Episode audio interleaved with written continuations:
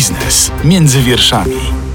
Agnieszka Zaręba, dzień dobry. Rozpoczynamy kolejne wydanie podcastu Biznes między wierszami. Tym razem porozmawiamy o tym, jak kupić mieszkanie lub dom bez podatku, kiedy spadną ceny nieruchomości, jakie pułapki kryje bezpieczny kredyt 2% i jak zmienia się obecnie sytuacja na rynku najmu. O tym wszystkim opowie dzisiaj Mariusz Stężały, przedsiębiorca, inwestor, ekspert branży nieruchomości, w szczególności obrotu i wynajmu lokali mieszkalnych. Witam bardzo serdecznie. Dzień dobry Państwu, dzień dobry Agnieszko. Zacznijmy od tego, że wraz z końcem sierpnia będzie taka nietypowa, nowa sytuacja na polskim rynku nieruchomości. Otóż będzie można kupić mieszkanie lub dom bez podatku PCC. Prezydent podpisał taką ustawę. Co dokładnie się zmienia? No, dokładnie zmienia się to, że e, klienci, którzy kupią e, mieszkanie na rynku wtórnym i będzie to też ich pierwsze mieszkanie, no to skorzystają właśnie z takiej bonifikaty, że nie zapłacą 2% tego podatku od czynności cywilnoprawnych, który zawsze jest naliczany od wartości nieruchomości, czyli jak na przykład kupujemy mieszkanie za 500 tysięcy złotych, no to musimy 10 tysięcy złotych już przy transakcji u notariusza zapłacić tego podatku. Teraz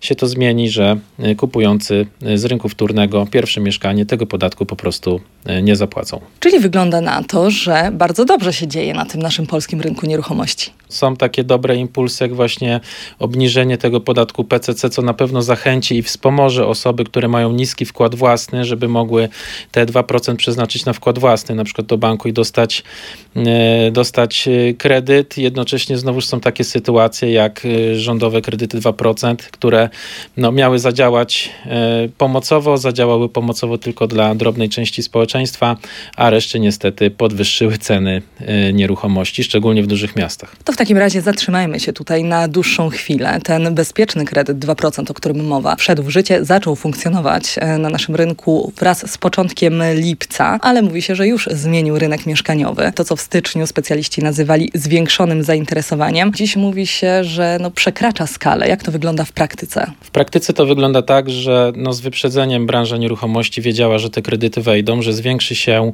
od razu popyt, że ludzie rzucą się przysłowiowo na te mieszkania. Oczywiście grupa ludzi, która mogła je kupić. No i już przed wejściem tego programu te ceny e, cały czas e, rosły. E, no a przy już w momencie wejścia 1 lipca, no to te ceny poszybowały w górę. Wnioski kredytowe zalały banki, tak jak czekało się ostatnio jeden, dwa dni na jakąś decyzję z działu finansowego w banku. Dzisiaj trwa to tygodniami, więc wróciliśmy jakby do poprzedniej rzeczywistości, gdzie długo się czeka na decyzję kredytową i jednocześnie ceny nieruchomości, no, szczególnie w dużych miastach poszybowały. We Wrocławiu na niektórych osiedlach, które były w sprzedaży, w, w mieszkaniach, które łapały się do tego programu, bo mówimy o takich mieszkaniach do 500 tysięcy złotych czy do 600 tysięcy złotych dla pary, no to na niektórych osiedlach potrafiły kawalerki czy mieszkania dwupokojowe e, wzrosnąć w bardzo szybkim czasie, nawet o 100 tysięcy złotych. Także duża podwyżka i tak te ceny rosły kilkanaście procent już w tym roku na tych nowych osiedlach, szczególnie mówimy o deweloperce, e, a w niektórych przypadkach wzrost nawet o e, kilkadziesiąt tysięcy procent, tak? Także duże, duże wzrosty cen to spowodowało.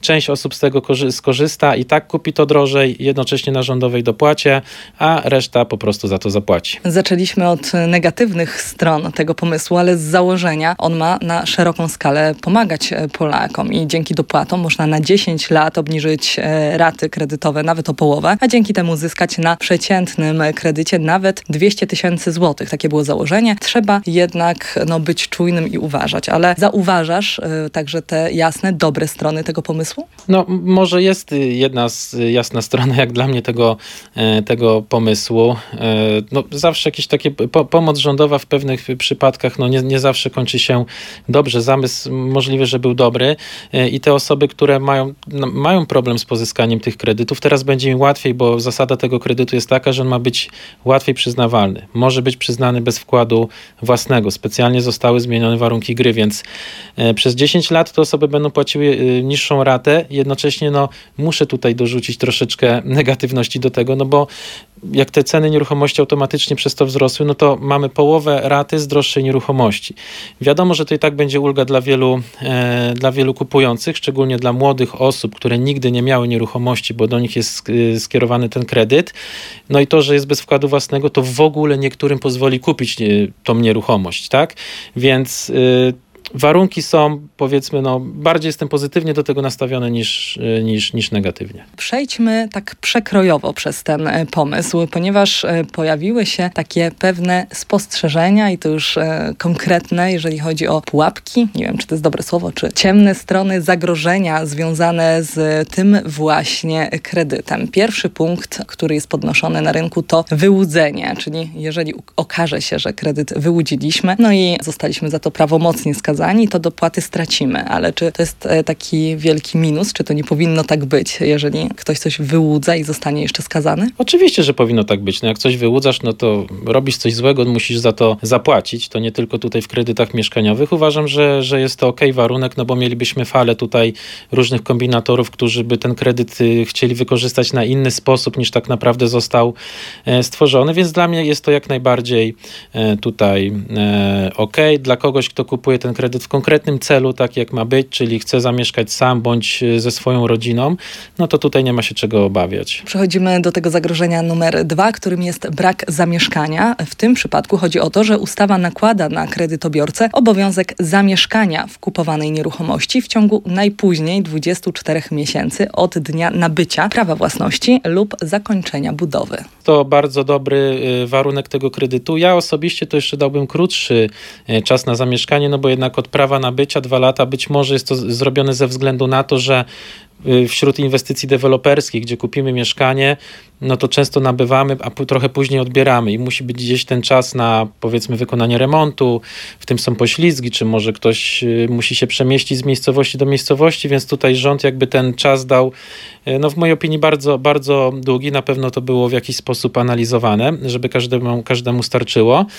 No więc mamy tutaj takie obostrzenie, które gdzieś tam eliminuje kombinatorów, na przykład kto, kto, chciałby kupić typowo na przetrzymanie takie, takie mieszkanie mniejsze, żeby sobie rosło na wartości i stało puste, no bo jak nie muszę dawać wkładu, e, płacę za to tylko 2% przez 10 lat, a inflację mamy na poziomie kilkunastu procent, to i tak jestem kilkanaście procent do przodu, e, więc myślę, że to zrobio, było zrobione głównie po to, żeby właśnie inwestycyjnie ktoś nie brał tego typu mieszkań, tylko jednak, żeby w pierwszej kolejności to było dla osób, które chcą naprawdę tam zamieszkać. No i dochodzimy w takim razie w taki naturalny sposób do najbardziej kontrowersyjnego e, punktu, najczęściej podnoszonego, jak właśnie zarabianie na tej e, nieruchomości, bo jeżeli chcemy wziąć kredyt z dopłatami, ten kredyt na 2%, to nie będziemy mogli na nim zarabiać, a to oznacza, że w trakcie pobierania dopłat, czyli aż przez 10 lat nie można sprzedać kredytowanej nieruchomości, nie można zmienić sposobu użytkowania na sposób uniemożliwiający mieszkanie tak. oraz nie można wynająć komuś mieszkania lub domu no i tutaj szczególnie ten ostatni punkt budzi takie kontrowersje. Są osoby, które mówią, o, ale ja nie wiem, co będę za 10 lat robił, może właśnie się przeprowadzę, co wtedy, może wynajmę, podnajmę. To jest y, stricte zrobione pod osobę, która nigdy nie miała mieszkania, bo to też musimy zaznaczyć, nawet nie mogła mieć udziału w mieszkaniu, więc to jest tylko na pierwsze mieszkanie.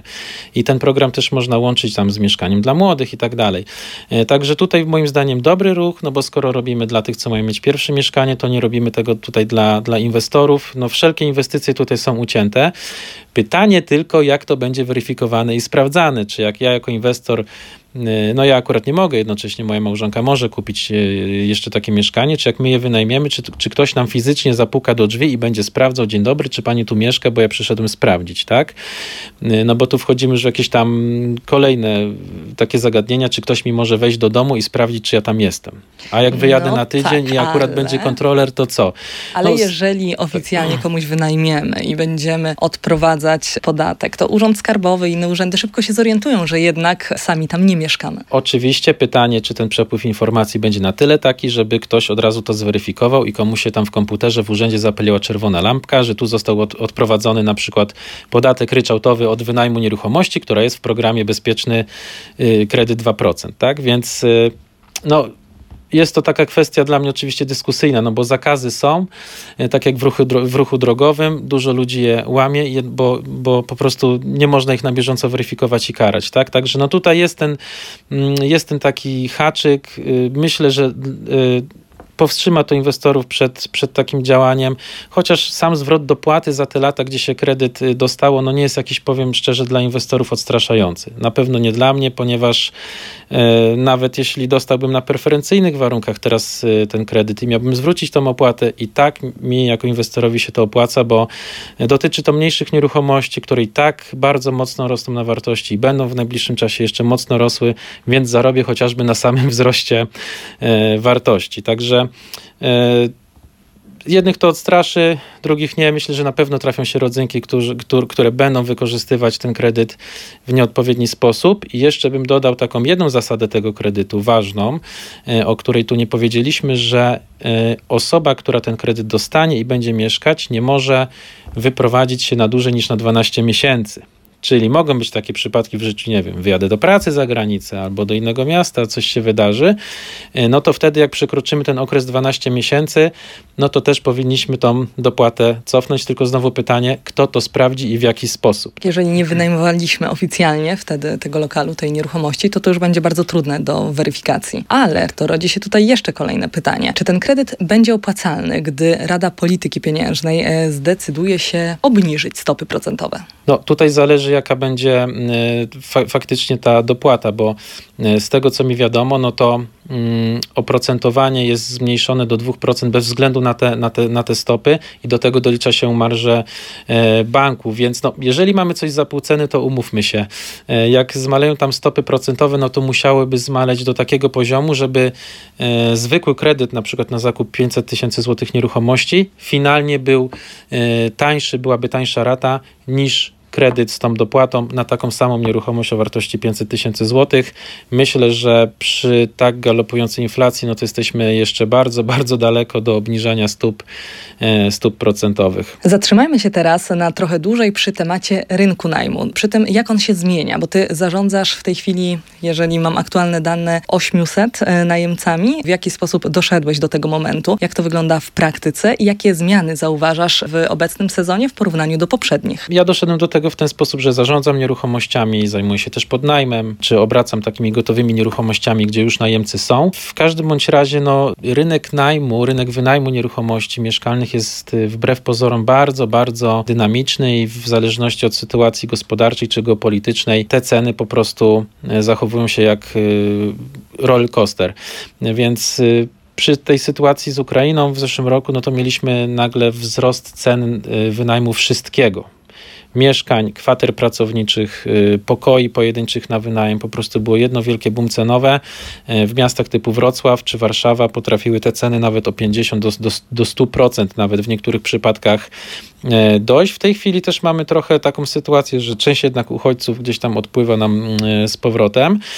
Mniejsze, mniejsze zainteresowanie jest w ogóle na przykład kwaterami pracowniczymi, które no bardzo mocno rozkwitały przez, przez ostatnie lata i było ogromne zapotrzebowanie. Był duży napływ pracowników. Teraz już widać na to mniejsze zapotrzebowanie, co pociągnęło e, oczywiście też delikatnie ceny w, w dół, a właściwie można powiedzieć, że je ustabilizowało. A jeżeli chodzi o taki wynajem e, na indywidualne pokoje czy małe mieszkania, no to tutaj ceny mają się bardzo dobrze dla wynajmujących, więc tutaj no, wiadomość e, nie będzie dobra dla wielu naszych słuchaczy, którzy są najemcami, bo te ceny tutaj no na 99% jestem pewny, że nie drgną ani troszkę w dół, wręcz przez galopującą inflację też mogą nam tutaj podrosnąć. E, ja zauważyłem, że jeszcze po tej sytuacji z Ukrainą, gdzie te ceny mocno podrosły na kawalerkach, teraz jeszcze dalej na tych małych kawalerkach, mieszkaniach dwupokojowych idą w górę, to też może być efekt kredytu 2%, że te ceny przez ten kredyt 2% podrożały bardzo mocno. No a jak jest droższa nieruchomość, no to inne dla tych, co nie dostaną kredytu 2%, też muszą zapłacić drożej za tą nieruchomość. No to jak drożej kupuję, a muszę dostać jakąś określoną stopę zwrotu z tej inwestycji w ciągu roku, no to niestety muszę podwyższyć czynsz, bo jak wcześniej kupowałem takie mieszkanie za 400 i wynajmowałem je za 2, no to jak teraz kupię za 500 y, tysięcy, no to nie mogę go dalej wynajmować za 2. Tym bardziej kupiłem drożej meble, głośniki, sprzęty. To wszystko poszło bardzo mocno w górę. To e, kiedy będą tańsze mieszkania? Nie wiem, czy tego dożyjemy. Mam nadzieję, że tak. Jednocześnie to jest takie wróżenie, wróżenie z fusów. W najbliższym czasie ja się spodziewam, tak jak moi koledzy z branży, tylko i wyłącznie wzrostów. Nie ma powodów żadnych do tego, żeby u nas coś staniało. Mieliśmy już od dawna niedobór mieszkań na rynku w porównaniu do, do krajów zachodnich, chociażby Unii Europejskiej. Tam jest inny przelicznik, tam, jest, tam przypada mniej osób na, na jedno mieszkanie, a sytuacja z tymi stopami procentowymi, która zahamowała mocno sprzedaż u deweloperów, spowodowała, że ci deweloperzy przestali budować. Już to poruszaliśmy kiedyś w studiu Radia Z, kiedy właśnie wróżyliśmy z fusów poprzednim razem tutaj w tym studiu. No Zapraszamy dzisiaj, do odsłuchania tak, i obejrzenia. Tak, to dzisiaj się to potwierdziło, to co wtedy mówiłem w 100%, tak, że jest sporo budów zostało wstrzymanych, zapotrzebowanie dalej jest duże, no i ceny poszybowały. No i te budowy, one szybko nie powstaną, no bo buduje się niestety długo, także w momencie tego nagrywania, w momencie nagrywania tego materiału no to jestem pewny, że w przeciągu roku będziemy mieli nadal bardzo duże wzrosty cen. Ale co mówią liczby? 2022 rok pod względem wyników finansowych budownictwa był rokiem bardzo udanym, bowiem grupa około 1200 średnich i dużych firm budowlanych wypracowała łączny wynik finansowy netto w wysokości 11,35 miliarda złotych, a rok wcześniej był to wynik 11,25, więc e, wygląda na to, że jednak był progres. Oczywiście, bo ten progres też trzeba zwrócić uwagę na to, że on był przez już kilka lat e, wstecz, więc te budowy, które zostały rozpoczęte, zostały, e, zostały dokończone, no bo nie można ich po prostu zostawić, e, nawet jak te mieszkania się nie sprzedawały, deweloperzy musieli te osiedla wykańczać, wykopać te pieniądze przysłowiowo z podziemi, zagryźć zęby i, i, i dokończyć, więc te dane musielibyśmy sprawdzić tak naprawdę za rok, za dwa, kiedy będziemy mieli tak naprawdę dokładne e, wyniki. Ja znam sporo deweloperów i wiem, że sporo z nich wstrzymało te inwestycje, bo po prostu nie mogli sprzedać chociażby małych domów, bliźniaków, czy, czy, czy szeregówek, czy domów wolnostojących e, i te, i te inwestycje zostały wstrzymane. Też dane z innych źródeł mówią o tym, że E, że przynajmniej w tym roku jeszcze około 30% planowanych budów e, nie ruszyło. Także no, my, te, my to odczujemy, wiadomo, w późniejszym też, e, też czasie, dlatego te dane też musimy porównywać troszeczkę później. Fakty są takie, że jak porozmawiamy z deweloperami na żywo, no to teraz sprzedaż bardzo mocno ruszyła czego nawet się tak nie spodziewali, więc też jak sprzedaż rusza i się dobrze sprzedaje, to jest taka taktyka, że podnoszą od razu cenę y, domu. Natomiast dlatego też podnoszą tą cenę domu, bo wyprzedają to, co wybudowali. A spora część jednak z tych deweloperów nie zaczęła już w trakcie budować nowych, więc dopiero, dopiero zaczną, a ten powiedzmy stary towar, który im leżał na magazynie, no to muszą e, sprzedać go za wyższą cenę, żeby po prostu nadrobić te straty, które ponosili przez e, ten długi czas, kiedy ludzie nie mogli jednak tych kredytów dostawać, no bo stopy tak poszły w górę, że zablokowało to zdolność kredytową przeciętnego Kowalskiego. Według e, danych z raportu GUS zatytułowanego Budownictwo w 2022 roku wynika, że właśnie w minionym roku oddano w Polsce do użytkowania 238 600 mieszkań mieszkań, a rok wcześniej były to 234 tysiące, prawie 235. Czyli tutaj znowu taki kolejny progres e, pokazujący, że jednak też jest rozwój rynku. Tak, przez lata te, tych mieszkań budowało się e, na szczęście coraz, e, coraz więcej, bo było takie zapotrzebowanie, a tutaj musielibyśmy zobaczyć dopiero w przyszłoroczne raporty i zobaczyć, ile, się, ile tak naprawdę wybudowało się w tym. Musimy pamiętać o tym, że proces deweloperski jest długi. Osiedla nie postawimy w miesiąc czy, czy dwa. Trwa to czasami latami, więc to możemy podsumować dopiero jak to, co zaczęło się budować w 22, to dopiero powstanie w 24 na przykład i tak dalej, i tak dalej, więc tutaj też nie, nie, nie chcę się do końca wypowiedzieć na ten temat, bo nie dysponuję takimi dokładnymi raportami na dzień dzisiejszy wiedzą, żeby nie wprowadzić tutaj kogoś w błąd. Natomiast jestem pewien, że e, dopiero te, te wyniki będziemy mogli podsumowywać e, w przyszłym, chociażby najszybciej w przyszłym roku. E, a efekt na rynku jest jaki jest i chyba to każdy widzi, że jednak te ceny poszły w górę i nie wzięło się tak po prostu to z niczego. Ten rekord z 2022 roku to jest najwyższa liczba wybudowanych mieszkań od czasów Gierka, bo tutaj było 238,5 tysiąca Tak, mieszkań, tak. ale dokładnie w 1978 roku poprzedni rekord to było 284 tysiące mieszkań, czyli jednak jest e, też ta odczuwalna różnica, a czasy były inne. Ale jeszcze, Tak. jeden, e, jeszcze jeden wątek, bo tutaj wspomniałeś tylko i nie, nie rozwinęliśmy tematu kwater pracowniczych, bo z boku dla kogoś, kto może aż tak nie siedzi w rynku nieruchomości, czy nie jest e, inwestorem, to nie wie, że do tej pory to była taka trochę żyła złota. Była. Myślę, że mm, jeżeli ktoś na tym rynku działa e, i wie, jak się na nim poruszać i działa przede wszystkim profesjonalnie, bo to, jeżeli chodzi o kwatery pracownicze, to jest tak potocznie zwane, bo to są nieruchomości po prostu na wynajem dla firm, takie bardziej tymczasowe e, schronienie dla kogoś, kto przyjeżdża do nas na przykład do pracy i pracuje, pracuje w fabryce, więc jeżeli tutaj ktoś działa na tym rynku profesjonalnie i poprawia ten standard i tak dalej, no to nadal na klientów nie może tutaj e, narzekać. Po prostu ten rynek jest w trakcie takiego przesiewania się. Jeżeli ktoś robi kiepskie standardy, e, nie szanuje do końca tego najemcy. Wydaje się komuś, że można to robić tak po prostu po łebkach y, i, i kasować za to nie wiadomo ile. No to tutaj ten rynek się mocno przesiewa i po prostu ta słaba konkurencja y, odpada.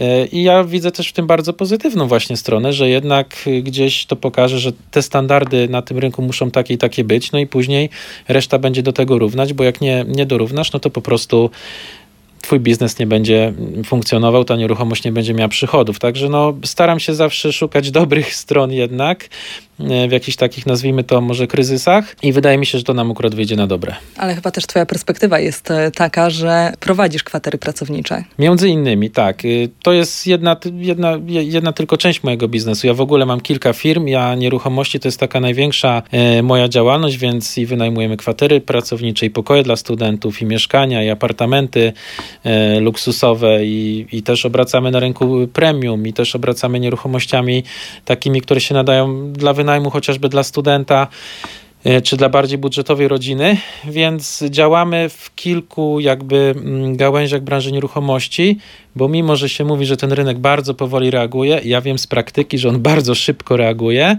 e, i no, działanie jakby w jednym obszarze może spowodować to, że no możemy szybko upaść, tak jak właśnie o, wstrzymały się mm, sprzedaż mieszkań deweloperskich przez podwyżkę stóp procentowych, czy teraz te kiepskie standardy kwater pracowniczych, no to nie mają za bardzo racji bytów i narzekają na, na pustki, na braki, na braki klientów, a my cały czas sobie tak dopasowujemy system, żeby na bieżąco mieć pełne obłożenia i, e, i, cały, być, i cały czas być na powierzchni. Podsumowując e, już z tego szerokiego e, nieruchomościowego punktu widzenia, co nas czeka na rynku mieszkaniowym w najbliższym czasie? Myślę, że ludzie będą nadal mieszkać w mieszkaniach i domach, Zaskakujące. Tak, że jednak nieruchomości nie padną momentalnie, bo jeszcze nikt nie wymyślił innego sposobu na mieszkanie i pracowanie niż w nieruchomościach.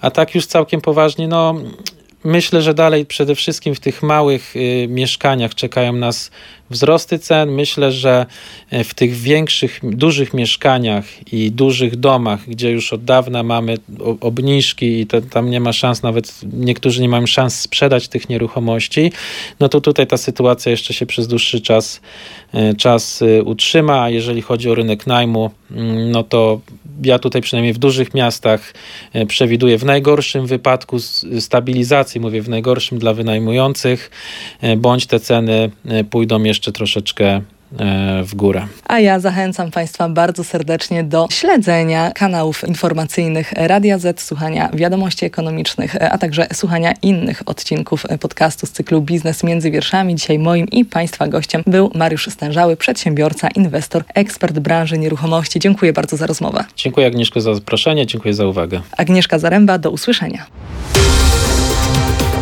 Biznes między wierszami. Więcej podcastów na player radioz.pl.